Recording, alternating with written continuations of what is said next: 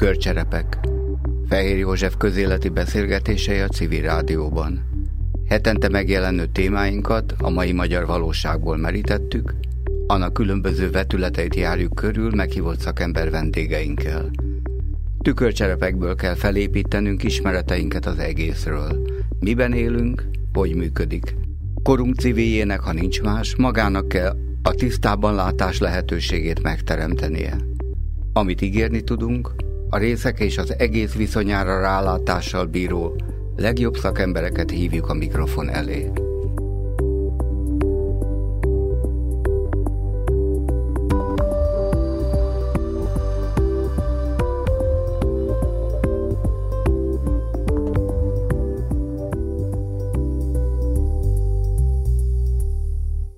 Üdvözlöm a civil rádió hallgatóit! Aki péntek este hall minket, annak kellemes estét kívánok, aki az ismétlésben, annak jó reggelt. A tükörcserepek adásának mai meghívott vendége, beszélgetőtársa, aki rálátással bír mai témánk egészére, Radó Péter oktatáskutató. Nagyon sok írását olvastam, és ennek alapján lettem kíváncsi arra, hogy az oktatás tartalmáról, minőségéről a civil rádió hallgatói számára tényleg mennyire élvezetes beszélgetést tudunk folytatni. Egy korábbi adásban Szüdi Jánossal az oktatás kereteiről, a joganyag működéséről, a egymás ellenható politikai erők tetteinek következményeiről, az önkormányzatiság új jogáról, és aztán elvett jogáról, mi szerint szabad iskola alapítási joguk van, és ez felesleges kapacitásokat hoz létre, és ennek következményeiről sok mindent beszélgettünk, számítástechnikai műszóval talán az oktatás hardware környezete, most menjünk befelé a tartalom felé. Kezdjük igazán azzal, hogy tulajdonképpen beszélhetünk-e külön-külön, vagy beszéljünk egészben az alapfokú és a középfokú oktatásról, mi közük van egymáshoz, mennyire épülnek egymásra, illetve a különböző jellegű iskolák, tehát alapítványi, normál általános, egyházi, stb. stb. mennyire különböztethető meg egymástól? A, azt hiszem az a leghe, leghelyesebb, ha úgy kezdjük, hogy különbséget teszünk az intézményrendszer különböző szintjei, intézménytípusok és programtípusok között, pont, pontosabban olyan programtípusok között, amik különböző pedagógiai szakaszokra vonatkoznak.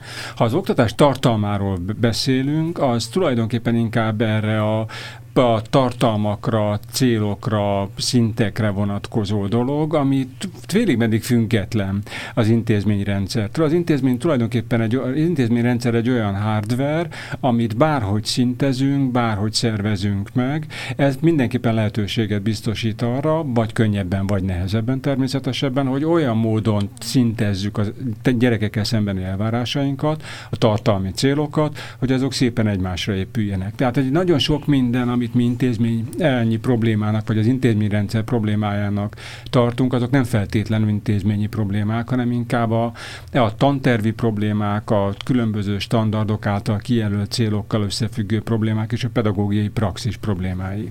Mielőtt tovább mennénk, akkor hogy kérdezem meg. Tehát az intézményekkel úgy általában globálisan önmagukban attól, hogy intézmények nincsen baj, viszont nyilván vannak különböző intézmények a falu végén és a a budapesti belvárosban, amik azért maguk az intézmények is valamilyen formában nyilván különböznek egymástól. Én azért nem mondanám, hogy az intézményekkel nincsen baj, hisz vannak olyan intézményi rendszerek, amik nagyobb uh, mozgásteret biztosítanak, például bizonyos alapkészségek fejlesztéséhez, míg mások kevesebbet. Nem mindegy, hogy egy intézményi rendszerben mikor, hány éves korban, milyen életkorban kerül sor formális szelekciós eljárásokra, mechanizmusokra, tehát van jelentőség az intézményi rendszernek, de ezek csak nagyon tág tere, uh, keretek, ezen belül belül a tartalmi célok és a tartalmi problémák egy kicsit bonyolultabban vetődnek fel. És nyilvánvalóan horizontálisan őrületes különbségek vannak intézmények között, amik megint csak nem az intézmény típustól függnek, hanem attól, hogy milyen társadalmi környezetben működik egy iskola. Tehát, hogy egy, egy nagyon egyszerű példával élve kiszokták mutatni, hogy a kis településeken működő iskolák azok gyenge, átlagosan gyengébb teljesítmény produkálnak, mint a Budapest középpontjában működő iskolák, de egy mélyebb elemzés ugyanakkor azt is kimutatja, hogy a különbség nem az iskolák minősége között van elsősorban, hanem a, a az iskolát látogató tanulók szociális hátterében. Egész egyszerűen arról van szó, hogy mivel Magyarországon nagyon erőteljesen hat a családi háttér a tanulói teljesítményekre, és mivel a kisebb települések szociális összetétele jellemzően nagyon más, mint egy belvárosi kerületi, ezzel magyarázható, hogy a kisebb települések teljesítménye, iskolájának a teljesítménye alacsonyabb. Eleve a gyerekek belépési szintje az nagyon meghatározza abból, arra vonatkozóan, hogy milyen minőségű lesz az a tudás, amit magukba szívnak, vagy, vagy a motiváltságukról van, van szó? van szó, mint a, a belépéskor a mérhető tudásszint, készségek, motiváció, hisz a szülő, a család és az iskola mindig egy ilyen interakcióban működik. Tehát maga az, az iskola is alakítja ezeket a készségeket. Tulajdonképpen az, is, az oktatás minőségét azon mérjük, az egyik legfontosabb mércénk, hogy mekkora hozzáadott ért értéket produkál. Tehát a teljesen függetlenül, hogy milyen, milyen hátterű gyerekek, milyen előzetes tudással és készségeknek kell lépnek be, milyen szintig tudja eljuttatni őket. A, mivel Magyarországon e tekintetben az iskolák minősége nemzetközi összehasonlításon meglehetősen alacsony, ezért az iskola felerősíti ezeket a társadalmi különbségeket.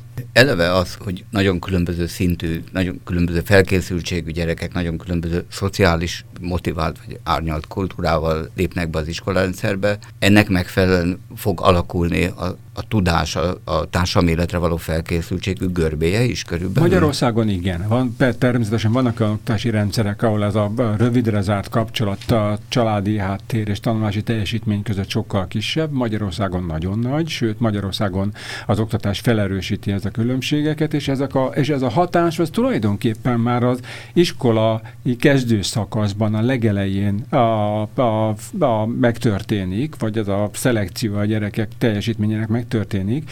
Tudnék, a pedagógusok elvárásai, gyerekekkel szemben elvárásai, azok önbeteljesítő jóslatok. Ezt szokták a szakirodalomban pigmalion hatásnak hívni, ami azt uh-huh. jelenti, hogyha belép az osztályterembe, egy uh, szegény gyermek, rosszul öltözött gyermek, rosszul beszélő gyerek, és nem túl kézügyes gyermek, akkor a pedagógus elvárásai ennek megfelelően alacsonyabbak lesznek, és a gyerekek teljesítménye a, igazodik majd a pedagógusok alacsonyabb elvárásaihoz, és ezek a rejtett mechanizmusok, ezek nagyon erőteljesen működnek Magyarországon. Az oktatás kutatói, a pedagógus társadalom jókora része, az ebben foglalkozó elhivatott emberek már régóta tudják. Lehet-e ezzel valamit tenni? Próbált-e a magyar társadalom, illetve az erre hivatott szakma ez ellen valamit tenni, hiszen az, hogy, hogy százezer, vagy Isten tudja hány gyerek sorsa tulajdonképpen a osztályba való belépés pillanatában eldől, ez azért elég borzasztó ezt felfogni és átélni. A, a problémát akkor az okozza, hogy ezen nehéz változtatni. Tehát a, a legtöbb pedagógus, a, ha noha elméletileg tanulta is ezt a dolgot, ha egyáltalán tanulta 20-30 évvel ezelőtt, vagy 10 évvel korábban, amikor az alapképzésben részt vett, a saját magán ezt ritkán diagnosztizálja, vagy ritkán veszi észre. Ezek olyan rejtett pszichológiai mechanizmusok, amikkel kapcsolatban ki kell alakítani a pedagógusok között egyfajta érzékenységet. Tehát ha úgy tetszik, ennek a problémának a megoldás megoldás, ez egy nagyon hosszú, a, bocsánat, csúnyán fogok fogalmazni, akkulturációs folyamat. Tehát a, a érzékenyíteni kell a pedagógusokat arra, hogy milyen a módon alakítanak ki elvárásokat, hogyan hatnak ezek az elvárások, milyen rejtett üzenetekkel erősítik meg ők maguk ezeket az elvárásokat. Ez egy nagyon hosszú fejlesztési folyamat, aminek a bizonyos értelemben elkezdődött. Tehát az, hogy például 2000-es évek végére csökkent Magyarországon, még pedig jelentősen csökkent csökken Magyarországon a szövegértésből al- alul teljesítő tanulók aránya, ezek az a úgynevezett funkcionális analfabéta 15 évesek, mm. akinek a PISA felméréséből tudjuk, hogy éppen mikor, mekkora az arányuk.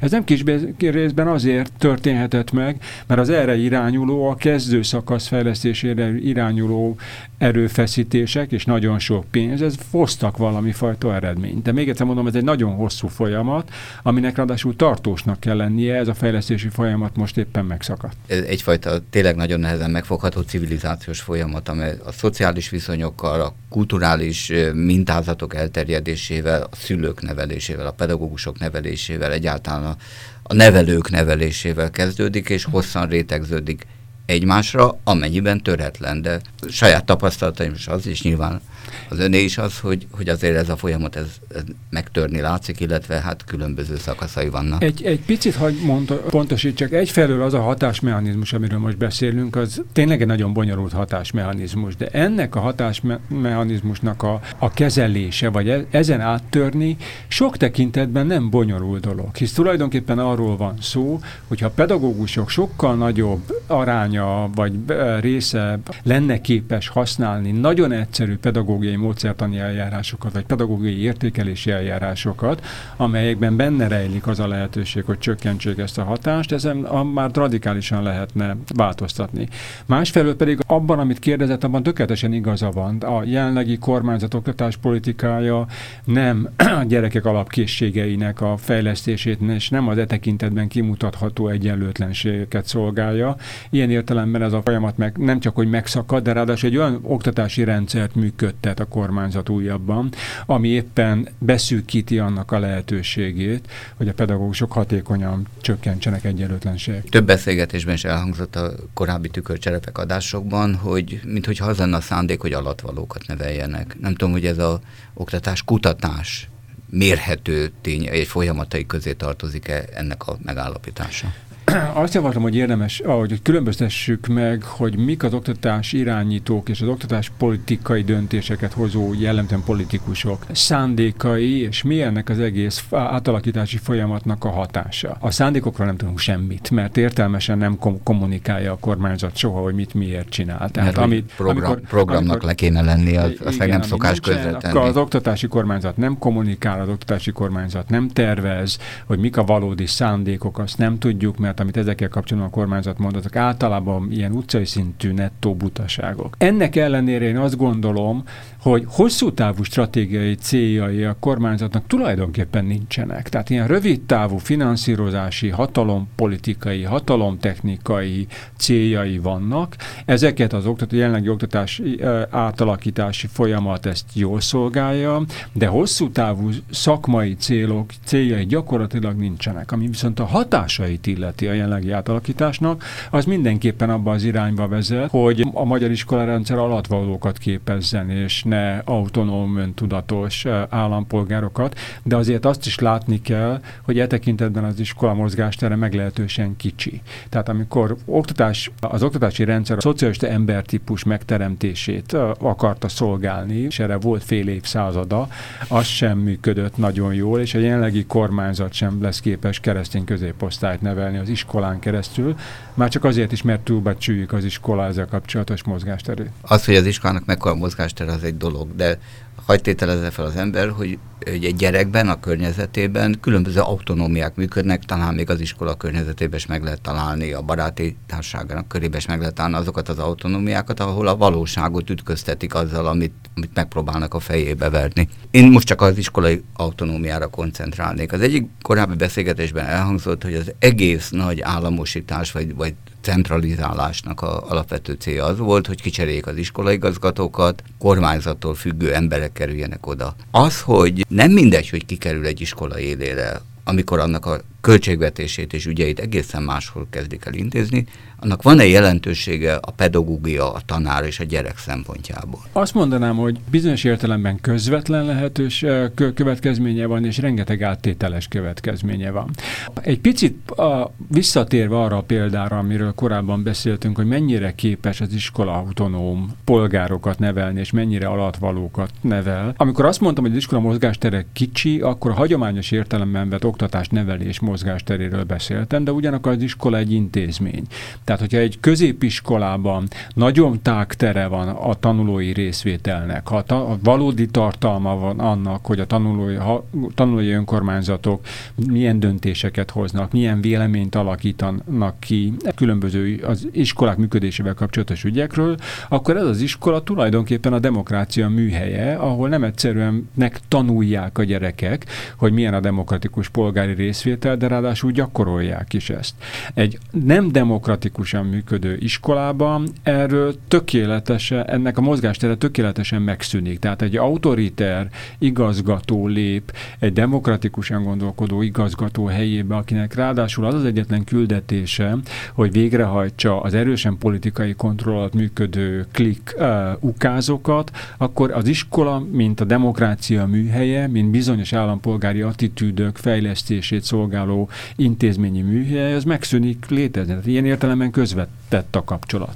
De arra, abban a tekintetben, hogy a pedagógusok mit csinálnak az osztályteremben, abban a tekintetben ez a hatás sokkal közvetettebb és lassabb, hisz a pedagógus szakma egy olyan szakma, ahol a pedagógusok bemennek az osztályteremben, magukra csukják az ajtót, és azt csinálnak, amit akarnak.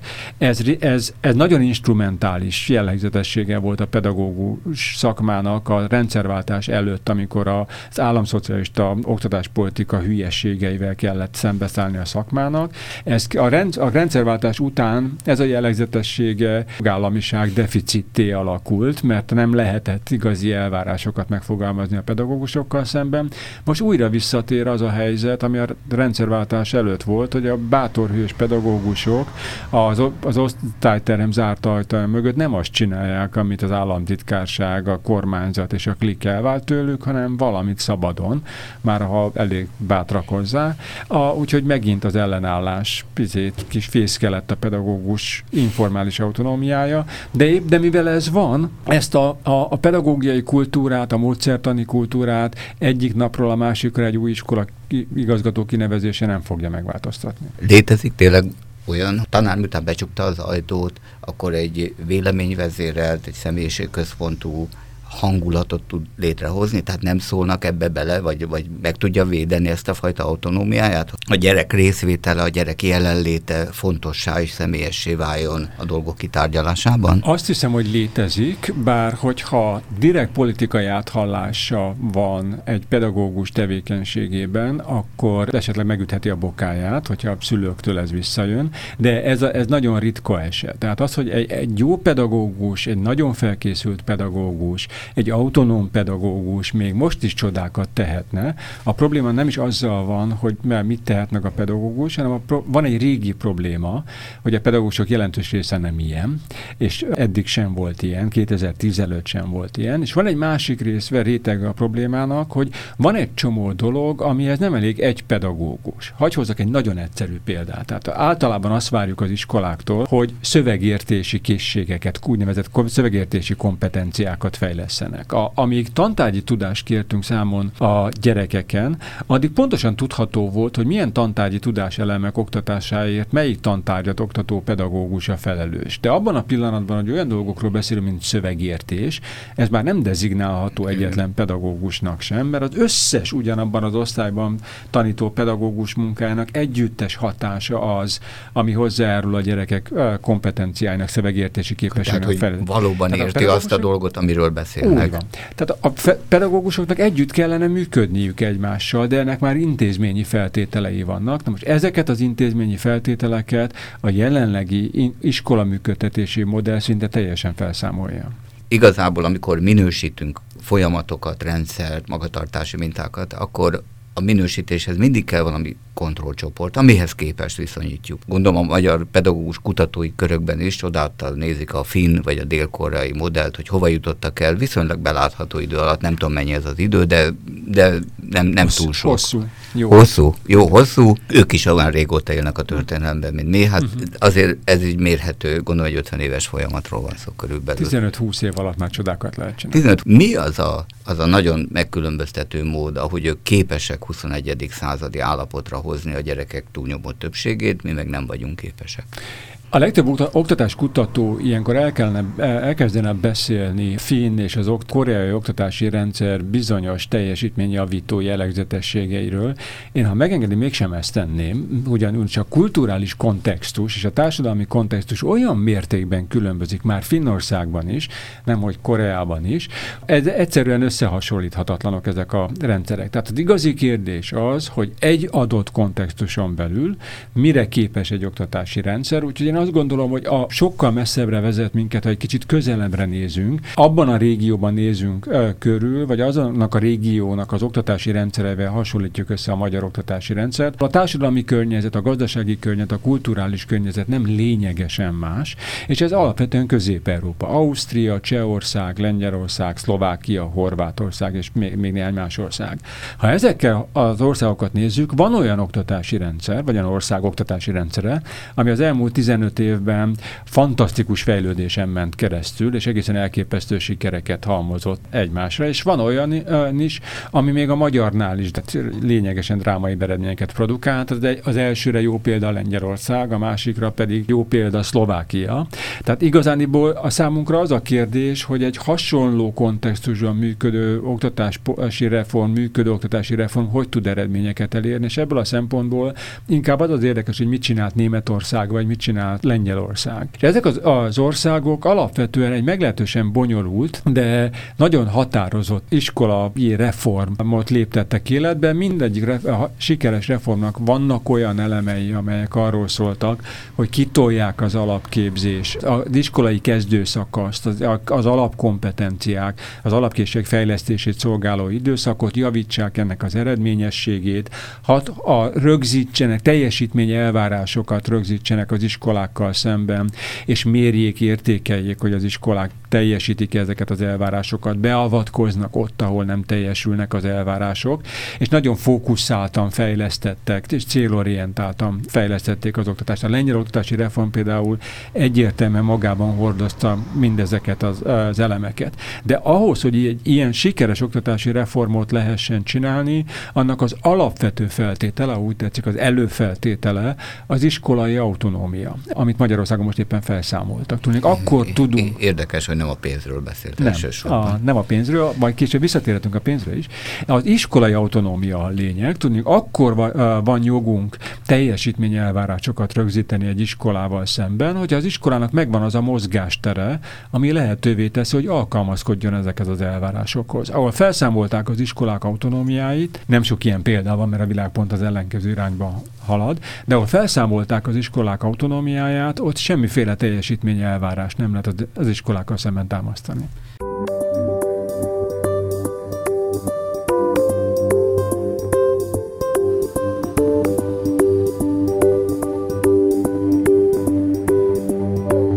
Radó Péter oktatáskutató.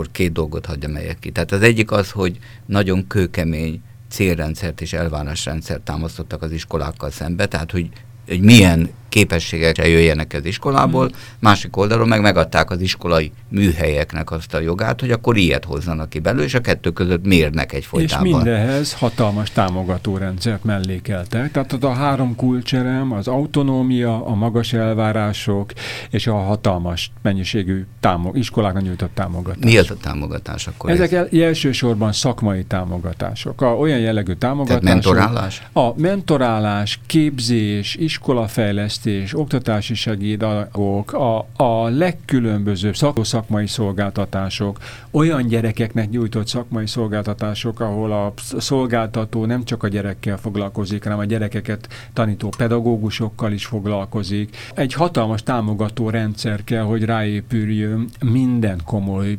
politikai beavatkozásra, különben nem történik meg ennek a gyakorlatba való átültetése. Hogy maradjak lengyel példánál, mert nagyon hasonló történelmi helyzetben vannak. Tehát a mentalitásuk is viszonylag közel van a magyarék, negatív értem, ők is a történelmi fogjai, rengeteg történelmi traumától, talán még többtől, jóval többtől, mint, mint mi szenvedtek, rengeteg sérelem, rengeteg agresszivitás, mindenféle szorult a lengyelekben, és sokkal nehezebb anyagi társadalmi helyzetből indultak el 90-ben, mint a magyarok. Mi történt, hogy ők ilyen tudatosan a társadalomfejlesztés egyik fókuszába állították az oktatást. Volt egy kitüntetett pillanat a 90-es évek második felében vége felé, amikor, amikor két dolog összegződött. Egyrészt a, a ki, addigra kialakult egy nagyjából egy konszenzus közeli állapot az oktatáskutató, oktatással foglalkozó szakemberek, az oktatás szereplői között arról, hogy mik az oktatási rendszer alap problémái, és ezeket nagyjából hogyan kellene kezelni, és ez, ehhez kapcsolódott egy kitüntetett politikai helyzet, amikor egy olyan kormányzat működött, ami képes volt széles támogatottságot szerezni bizonyos reformok számára. Lengyelországban gyorsabban váltották, váltották egymást a kormányok, mint Magyarországon, mert Magyarországon jellemzően túlélik a kormányzati ciklus, Lengyelországban jellemzően nem élték túl. Ennek ellenére ez a konszenzus az oktatás stratégiai céljai köré szerveződött majdnem teljes konszenzus, ez elég erős volt ahhoz, hogy az, ennek az alapvető céljait és az alapvető irányait a következő kormányok nem írták felül. Beavatkozás csomag, amivel a lengyel, a lengyel oktatási reformát, egy iskolaszerkezeti változtatás, egy új iskolatípus létrehozása, kimeneti követelmények rögzítése, erre, erre kapcsolódó vizsga és mérési rendszer, és sok minden más is. Ennek a gyakorlatban való átültetése azért egy hosszú folyamat volt, de ugyanakkor látványosan gyorsan már komoly eredményeket produkált. Az, hogy látványosan gyorsan komoly eredményeket produkált, az pedig azért volt fontos, mert megerősítette a reform támogatottságát és legitimitását. Tehát, Tehát a szülők a... is látták, hogy, hogy mennyivel másabbak a gyerekeik. Pontosan. Illetve hát ha, ha a saját gyerekeinken, fel, gyerekeink feltétlenül még nem is nagyon, de az oktatási rendszerről szóló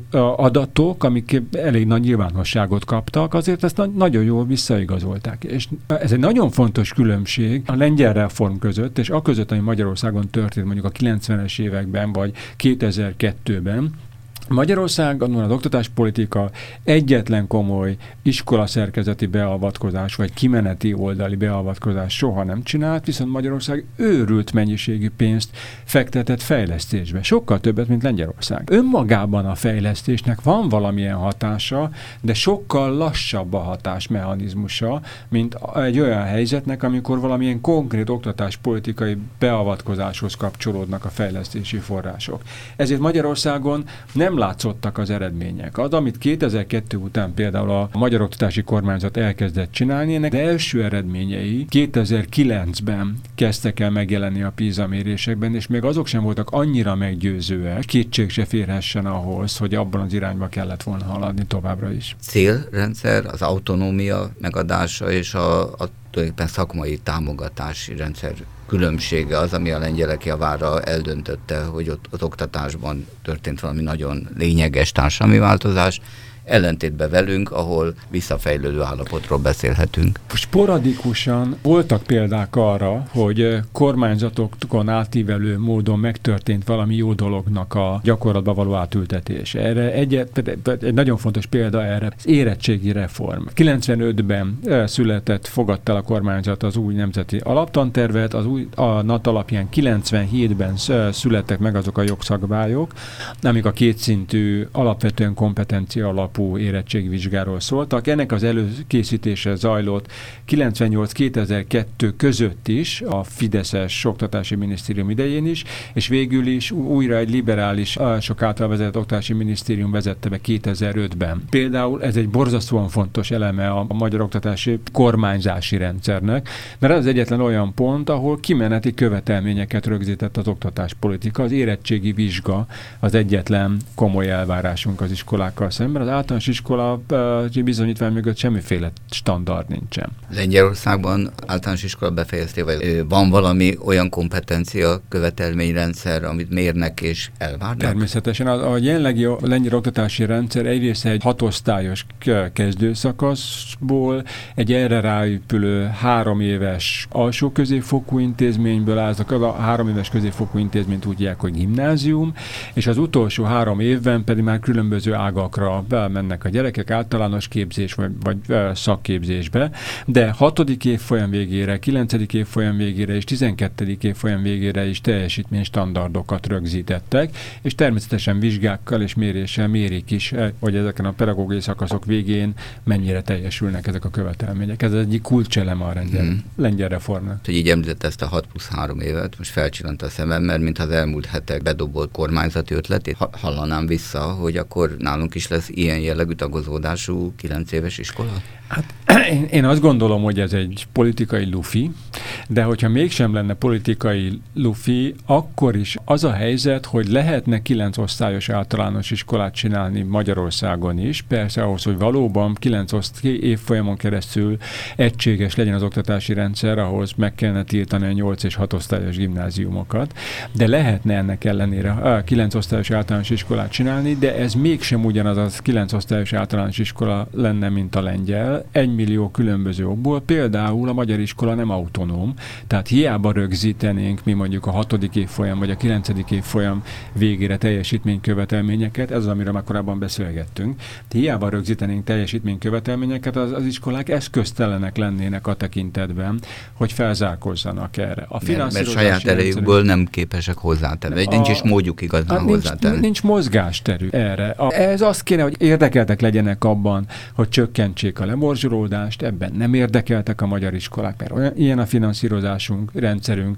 Az lenne, hogy a pedagógusoknak legyen mozgásterük abban, hogy alkalmazkodjanak az ugyanabban az osztályban ülő legkülönbözőbb hátterű képességű gyerekekhez. A tanterv semmiféle mozgástere nem hagy. Nagyon komoly szakmai támogató rendszerre lenne szükség. A jelenlegi kormányzat éppen lepusztította a szakmai támogató rendszert. Tehát hosszasan sorolhatnám, tehát hogy a jelenlegi oktatási kormányzási környezetbe belerakunk kapunk egy 9 éves általános iskolát, az nagyon nem ugyanaz lesz, mint a lengyelországi 6 plusz 3 éves. Visszatértünk akkor választott tárgyunkhoz, a magyar oktatáshoz. Hogy mi jellemzi napjainkban, vagy az elmúlt, nyugodtan nevezzük öt évben, mert az oktatási folyamatokat illetően óriási a párfordulás a új kormány megjelenésével. Mit tudunk róla elmondani? Mi az, ami igazán jellemzi jelen pillanatban a magyar közoktatást. 2010 előtti időszakban, a 2010-et megelőtte mondjuk 20 évben voltak a magyar közoktatásnak nagyon súlyos problémái, amelyeket az oktatási rendszer csak görgetett maga előtt, és az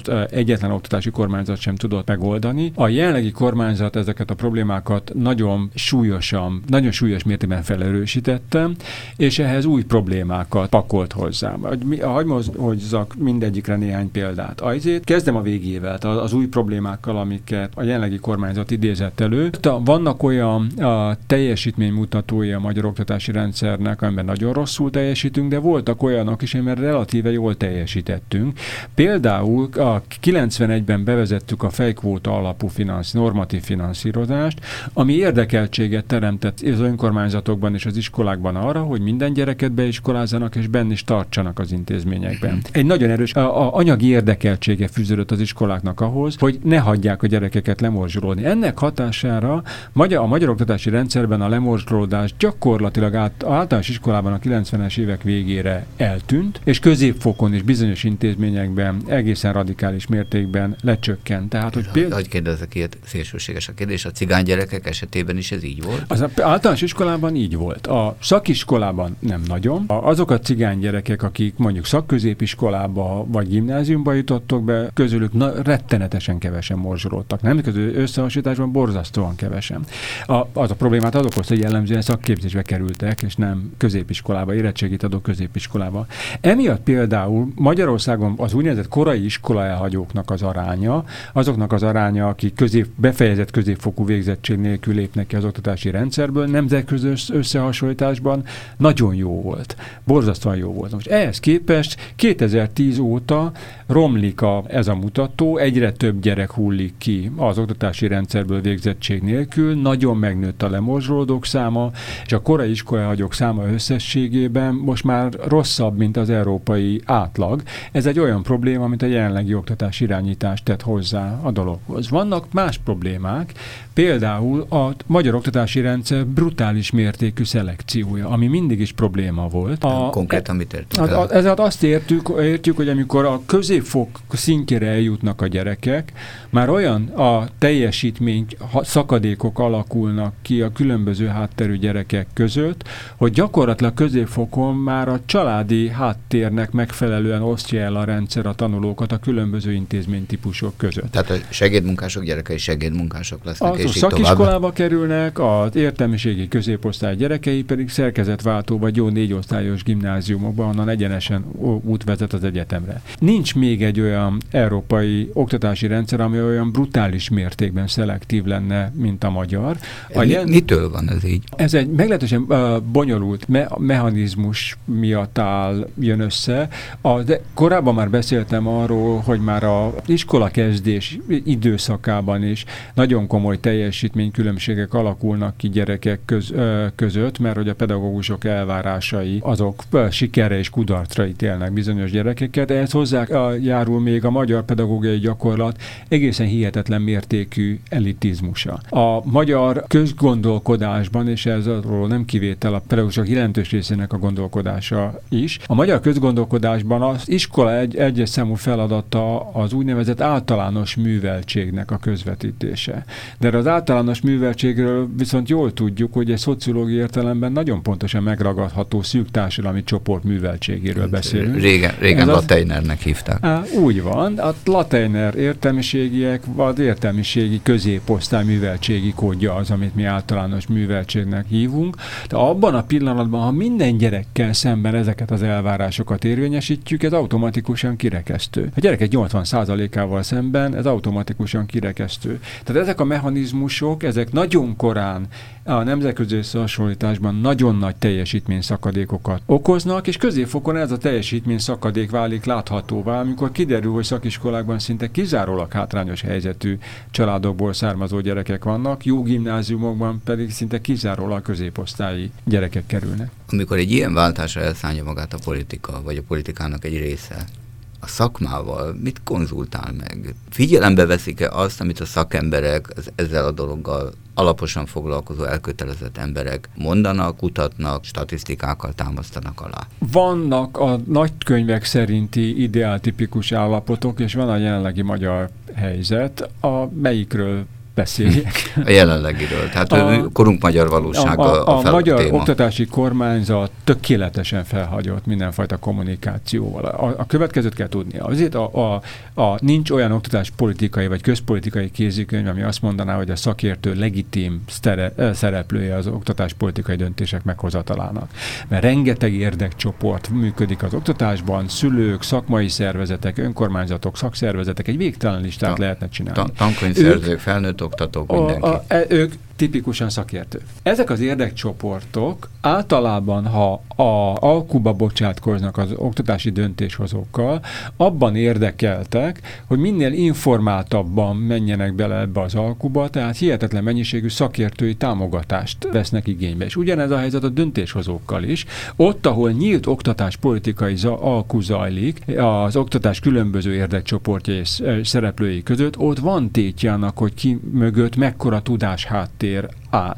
Ilyen helyzetekben az oktatási szakértők azok túl vannak foglalkoztatva, mert szakértőként dolgoznak a kormányzatnak, szakértőként dolgoznak a szakszervezeteknek, szakértőként dolgoznak nagyobb önkormányzatoknak, szakértőként dolgoznak a Magyar Tanárok Egyesületének, bárkinek, vagy szülői szervezeteknek, akárkiknek. A, egy olyan helyzetben, ahol a politika tökéletesen mértékben monopolizálja az oktatáspolitikai döntéshozást, a teljesen kiszak, kisajátítja és megszállja a kormányzati eh, intézmények működését, ott az érdekcsoportok felé lezárul mindenfajta kommunikáció, megszűn, megszűnik a valódi konzultáció. De ha ez megszűnik, abban a pillanatban nincs igény szakértői támogatásra, mert ha nem az érvek és a tények azok, amik előnyös pozícióba hoznak valakit egy alkú folyamatban, hanem a nyers erő, ahhoz szakértőre nincs szükség, az ahhoz apekra van szükség, meg ügyészségre van szükség, nem oktatási szakértőkre. Világos. Na most abban nem menjünk bele, hogy a politikum valójában milyen pszichés vagy egyéb okokból szánta rá magát erre a döntésre, de ennek a következménye ezért már jól láthatók, és mm. gondolom szakértőként elég jól prognosztizálhatók is. Menjünk akkor abba bele. Ez a nagy változás, ez az autonómia elvétel, a támogatás megszűnése, egyáltalán mindenfajta szakmai kommunikáció megszűnése, ez a gyerekek, a szülők, a társam számára milyen jól prognosztizálható folyamatokat indítanak el? Én azt mondom, hogy hosszú távú von a, egy nagyjából belekódolható rendszerbe egy folyamatos minőségromlás, egy folyamatos eredményességromlás. A, a minőségromlás az a gyerekek képességeinek a romása. Az, az, az, ez inkább az eredményességre vonatkozó program. A minőség azt jelenti, hogy milyen eh, mértékben képesek pedagógusok jó iskolákat működtetni, milyen mértékben működnek együtt egymással, mennyire elégedettek a szülők azzal, amit az iskola nyújtani, nyújtani tud. Tehát a, a minőség az sokkal tágabb fogalom, mint a, az eredményesség, de ez a tanulói teljesítmények is romlanak, és ráadásul, mivel a magyar oktatási rendszer elképesztő mértékben szelektív és, és felerő erősíti az egyenlőtlenségeket. A minőség és eredményesség romlás mindig a társadalom alsó rétegeiben látszik legerőször, tehát a alul teljesítők, a kudarcot vallók aránya kezd el nőni. Ez egyébként már zajlik, tehát romlik a lemorzsolódásra, a alulteljesítésre vonatkozó mutatónk romlik. És De a társam egyik feléről beszélünk. A másik felén, egy, nél, tehát felül egy másik típusú reakció várható, és ez is elindult, ez a disszidálás.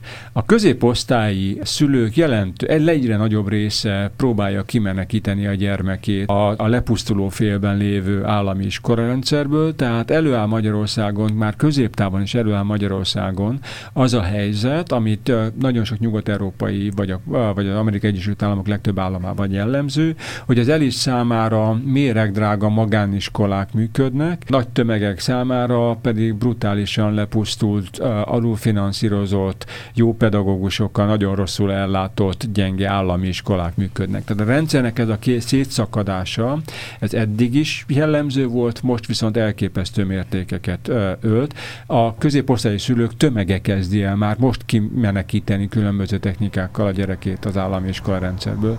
Egyre többen viszik a gyereküket külföldi középiskolákba, a alsóban egyre több szülőt nyilvánítatja magántanulónak a gyermekét, és gondoskodik a magántanárokkal a gyerekek oktatására. Tehát rengeteg technikája van anna, ennek, de a lényeg az, hogy elkezdett a magyar oktatási rendszer egyre jobban szétszakadni.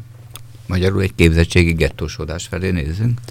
A, én azt mondanám, hogy tudásgettósodás felé nézünk, mert hogy a képzettségek e, értéke e, borzasztóan különböző, attól függően, hogy hol szerzi meg valaki. Egy lepusztult állami szakközépiskolában megszerzett érettségi, az, mint papír, ugyanannyira, ugyanarra jogosít fel, mint mondjuk az AKG-ban megszerzett gimnáziumi érettségi, de ugye jól Én tudjuk, hogy nem ugyanaz a tudás.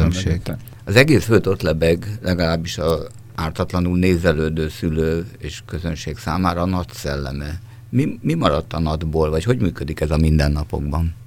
Én azt mondanám, hogy a natok és általában a tantervek már nagyon régóta nem működnek Magyarországon. Tehát a, semmilyen teljesítményelvárás nem, nem a, támaszt. Vannak olyan a, a tantervek, amik rögzítenek teljesítményelvárásokat, ezeket úgynevezett standard alapú tantervnek hívják, amikor a, a kompetencia alapú teljesítményelvárások nem külön dokumentumban, hanem a tantervben szerepelnek különböző pedagógiai szakaszok végére, tehát mondjuk nem a minden osztályra, hanem mondjuk az első három év végére vagy a, utána a második három év végére. A tantervek azok jellemzően azért mégiscsak folyamatszabályozó eszközök, azok egyszerűen felosztják a tanítási időt, a tanítási tartalmakra, struktúrálják a tananyagot, ezzel kapcsolatban konkrét fejlesztési célokat rögzítenek. Tehát a, tantervek sokkal inkább a tanítási, tanulási folyamatot szabályozzák. Magyarországon a tantervi szabályozás már a 90-es években teljesen legyengült, és ebben nagyon nagy szerepet játszik játszott az, hogy nagyon sokáig minden egyes kormányzat felülírta az előző kormányzat tantervi reformjait, így aztán ma már eljutottunk odáig, hogy a pedagógusok nem, nem el se olvassák a nemzeti alaptantervet, nem érdekli őket. Nem is, a tantervnek semmi befolyása nincs arra, hogy mit csinálnak az osztályteremben. Az érettségi követelményeknek van mert az érettségi követelmények alapján kell felkészíteni a gyerekeket az érettségi vizsgára, ezért az érettségi követelmények egy nagyon erős ilyen visszaható szabályozó ereje van, az nagyon erősen működik. A folyamat szabályok, a tantervek, hogy mikor kell tanítani, a Fofman Rózsa kedvenc metaforájával élve, mikor kell tanítani János Vitézt, ezt előírhatja egy izét, egy, egy tanterv, de jó esetben a pedagógusok ezzel nem foglalkoznak, akkor tanítják a János Vitézt, amikor logikusnak tartják, ha csak nem történik az, hogy egyetlen tankönyv áll a rendelkezésükre, és komolyan veszik, Igen. hogy a tankönyv szerint kell tanítaniuk. Kitaláltam, amit akarok kérdezni. Tehát azzal, hogy, hogy beindult, vagy nem is tudom, hogy hol tart egy óriási tankönyvi redukálás, és két tankönyv maradhat uh-huh. különböző jellegű oktatásokra, az mi fog megváltozni, vagy mi történik? Egyáltalán milyen minőségűek azok a tankönyvek? Ez másképp hat majd jó és gyenge pedagógusok, vagy nem annyira jó pedagógusok esetében, és ez kicsit furcsa lesz, amit mondok, mert a jó pedagógusok esetében ez katasztrófa, a nem olyan jó pedagógusok esetében pedig semmi szinte semmi problémát nem fog okozni. Tudnilik, a nagyon sokáig, a, még a 70-es, 80-as évben a pedagógusok alapvetően a tankönyvet tanították. Az, el, az azóta elmúlt negyed században a pedagógusok elkezdték szerencsére egyre kevésbé használni a, a tankönyvet, majd pedig az utóbbi utóbbi néhány évben a jó pedagógusok újra felfedezték a tankönyvet, de nem azért, mert abban volt benne, hogy mit kell tanítani, hanem azért, mert ilyen munkáltató eszközként kezdtek el funkcionálni a tankönyvek. A legjobb tankönyvek már leginkább gyakorlatokat, kérdéseket, lecke, megbeszélni valókat didaktikai eszközöket tartalmaztak, és a jó pedagógusok szelektíve ugyan, de újra elkezdték használatba venni a tankönyveket. Most a jó pedagógusok ezt az eszközt most szépen lassan el fogják veszíteni, mert az állam által osztogatott egyen tankönyv az pont olyan, mint 40 évvel ezelőtt az ut- utasellátó által osztogatott egyen szalámics szendvics, ilyen szottyat száraz, ehetetlen. A, viszont, az, viszont nagyon drága. Ja, viszont nagyon drága. Tehát ezért a, a, még akkor is az állam erősen dotálja az adó magunkból, de a lényeg az, hogy az állam, tankönyvpiac államosítása lepusztítja, szépen lassan lepusztítja a tankönyvek minőségét. Lesznek pedagógusok, akik ezt szinte észesen fogják venni, de rengeteg olyan pedagógus van, akinek ez súlyos problémát okoz akkor már meg sem merem kérdezni, hogy az ember ugye ma a világban iszonya mennyiségű az informatika, a tömegkommunikáció által támogatott oktatási formát, lehetőséget lát, tehát számolatlanul lehet oktató programokat mindenre letölteni, amelyik interaktív üzemmódban kérdez-feleleket játszik velem. Ráadásul volt korábban a a intelligens tábla, vagy mivel akarták felszerelni a magyar osztálytermeket, ahol, ahol gondolom képi anyagokkal segítségével demonstrálhatták volna különböző oktatnivalókat. Ezekkel a korszerű eszközökkel hol tart a magyar oktatásunk? Nem is az eszközök az érdekesek, az, az hogy legyen tartalmak, eszköz, az, korszerű az, tartalmak. Az alapfeltétel, a korszerű eszközökkel felhasználható korszerű tartalmak alapjául szolgáló pedagógiai filozófia az érdekes szerintem leginkább. Még pedig az, hogy a, abban abban a pillanatban, hogy ilyen eszközöket kezd el használni egy pedagógus, nem készen kapott, előre struktúrált és emésztett tananyagot tanít, hanem konstruálja a tananyagot. Abban az, a, az me, teljesen megváltozik ilyen eszközök használata mellett, jó esetben, mert ezt is lehet rosszra használni. Mondjuk, mondjuk tanul a pedagógus is tőlük például. Folya, például. De a lényeg az, hogy a kis kockákból kell felépíteni a tartalmat, és ebből a pillanattól kezdve a tartalom, hogy a János Vitéz, vagy nem tudom, Arany János, vagy bármi ilyesmi, ettől kezdve nyersanyag, hagy, és nem cél. Hagy vessem közbe, lehet, hogy ez kívül esik a témánkon, de az én unokáimnak nincs János nevű ismerőse, tehát annyira megváltozott a világ, hogy már János sincs sehol, se igen, se földön. Igen, de ezért is fontos, hogy tanulnunk a János Vitéz, hogy ne, ne, ne veszem el ez a név. Valaha, a magyar, hogy, a magyar valaha hogy igen, hívták a magyarokat. A, szó, a, szó, a, a szótárunkban elsengi ez a név. Tehát a lényeg, a, visszatérve, a, lényeg az, hogy a, a más a pedagógia filozófiája, a pedagógiai praxis filozófiája, hogyha uh, ilyen kis tanulási egységekből építkezik, mint hogyha készen kapott tantervekben, tan, tankönyvekben rögzített, előreemésztett tudást próbálna beletölteni a gyerekek fejébe. Ez egy nagyon nagy modernizációs fordulat lenne. Ez is elkezdődött néhány iskolában Magyarországon. Magyarországon szinte minden elkezdődött néhány iskolában, mert mindenre van Magyarországon jó példa, csak a rendszerszerűen még nem hatott az egész oktatás működésére. Ez ugyanaz a helyzet, amiről korábban beszéltünk, hogy ahhoz, hogy hétköznapivá váljon ezeknek az eszközöknek a használata, és az eszközök használata mögött nagyon gazdag tartalomkínálat legyen, az is egy nagyon hosszú fejlesztési folyamatot igényelt volna. Ez is megszakadt jelzem. Vessünk egy pillantást erre, erre a hosszú fejlesztési folyamatra. Gondolom, mintán egyfolytában ezt emlegetjük, hogy jó pedagógusok nélkül az egész nem működik. Tehát akinek pedagógusi vénája van, aki szereti a gyerekeket, aki szeretné tényleg a gyerekeket személyében felkészíteni az életre, a maga szaktárgyát megszerettetni, és így tovább, és így tovább. Ha ránézzünk erre a 150 ezer, vagy 180 ezer magyar pedagógusra. Kb. 150, de abban Tudunk-e általánosításként valamit róluk mondani. Tehát milyen állapotban vannak, bármilyen ilyen jellegű felszabadító, autonómia visszaadó reform esetében mire számíthat például a politikum? Hát nem sokat tudunk, mert amilyen sokat tudunk az oktatási rendszeren belül zajló folyamatokra arról általában, annyira keveset tudunk arról, hogy mi történik az iskolákban és az osztálytermekben, mert Magyarországon valamilyen homályosokból kórosan kevés a empirikus, pedag- meg, részvevő megfigyelésen alapuló pedagógiai kutatás, vagy a pedagógiai praxisok monitorozása, erről szóló tudásfelhalmozás Magyarországon nagyon kevés van. Állandóan kreditpontokat hát, kell szerezniük nekik is, nem? A, és vannak a, tanfolyamok? Van a pedagógus továbbképzési kötelezettség, a most éppen pedagógus továbbképzési kínálat nincsen, amivel ezt teljesíteni le, lehetne, de általában van. Pedagógusok nagyon sokat járnak pedagógus továbbképzésekre. Ezek vagy hasznosulnak, vagy nem. És az, hogy ezek hasznosulnak, vagy nem hasznosulnak, ahhoz megint vissza kell kanyarodnunk az iskolai autonómia kérdéséhez. Tudnélik, az van, hogy már nagyon régóta tudjuk, hogy azok a pedagógus továbbképzések, amiket a legkülönbözőbb iskolákból kikapják a pedagógusokat három napra, négy napra, akármennyi időre, összehozzák őket valahol, és hogy intenzíven fejleszék és mossák a pedagógusok agyát, ezek kevésbé hatékonyak, mert visszakerülnek ugyanabban az iskolába, nem fognak már alapvetően másképpen csinálni dolgokat. Tehát ahhoz, hogy az oktatáspolitika valamit bevigyen az iskolába, ahhoz az kell, hogy az iskola belül oly módon működjön, hogy ösztönözze és támogassa a pedagógusok tanulását. Ez megint csak autonóm iskola kell, erős vezetéssel és jó vezetéssel, belső te teljesítményértékelési rendszer kell, sok minden olyasmi és kellene. Nem heti 40 órás leterhelések? A, hát például ez is hozzátartozik, ez a 40 óra egy kicsit több egyébként, mert munkatervizsgálatok szerint ez 50 felé közeleg. Tehát a lényeg az, hogy a, a, egy egészen másfajta iskola kellene, mert na, nagyon sokszor hallani pedagógusoktól, hogy mag, magukra hagyja őket az állam, de alapvetően a pedagógusokat elsősorban nem az állam hagyja magukra, hanem maga, a saját iskolájuk.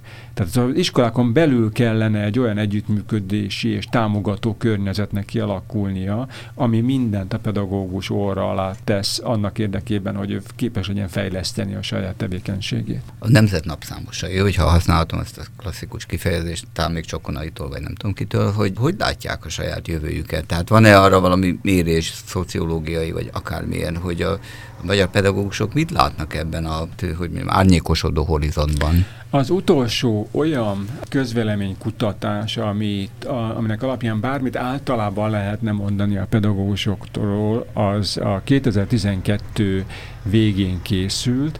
Akkor készült a fehér könyv az oktatásról, és a, ennek az elkészítése során egy komoly pedagógus kutatás is, közleménykutatás is zajlott. A, abból túl sokat nem lehetett megállapítani, de azt viszont igen, hogy a pedagógusok kétharmada ellenezte az, áll, az államosítást, és sok minden mást is. Tehát a pedagógusok alapvetően ellenezték ezt a folyamatot.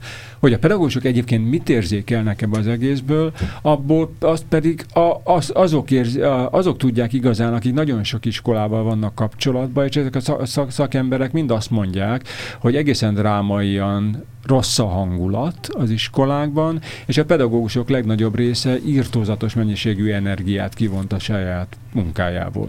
Tehát az, amikor administratív, buta, bürokratikus administratív eszközökkel korlátozzuk, szabályozzuk és ellenőrizzük a pedagógusokat, ennek csak egyetlen egy eredménye lehet, mégpedig az, hogy a pedagógusok nem csinálnak semmi más, mint amit kötelezővé tesznek nekik, és hogyha lehet, akkor lehetőleg az sem. A, na, egyre kevesebb azoknak a pedagógusoknak az aránya, akik elképesztő mennyiségű energiát tesznek bele abba, hogy sikeresen, sikeres munkát végezhessenek. Egy kis anekdotázással vagyunk kénytelenek befejezni. Tehát amikor én megtanultam írni, olvasni, és ez hadd áruljam el, hogy ez még a kedves Rákosi elvtárs korszakában volt, akkor az első, úgy emlékszem, amit kibetűztem, az Lenin mondása volt, hogy aki ma nem tud tanulni a munkától, az holnap nem fog tudni dolgozni, mert tudatlan lesz, nem emlékszem már pontosan, valami ilyesmi volt a lényeg, és ezt a tanítóni nagyon sokszor elismételte, hogy tanulni, tanulni, tanulni.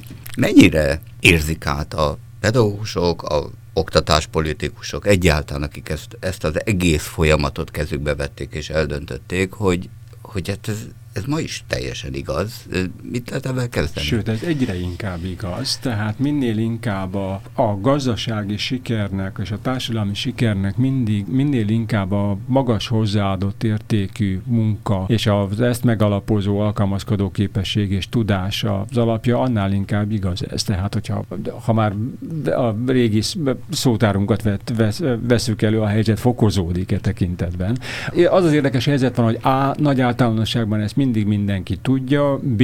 konkrét döntések esetében nagyon hajlamos elfeledkezni róla. Tehát ez, az, ez az, azon nagy általánosságok, általános igazságok egyike, amiket csak az általánosságnak ezen a szintjén szoktunk figyelembe venni, hogyha például forráselosztásról, költségvetési tervezésről, hosszú távú célokról, vagy szü- a, néha szülői aspirációkról van szó, a, akkor ezek nem mindig vetődnek fel, vagy veszik őket figyelembe. Úgy tűnik nekem, hogy az oktatás területén a közöny vett át az uralkodó szerepet, de hát erről többet ma nem tudunk beszélni. Radó Péternek köszönöm a beszélgetést. Én köszönöm a meghívást.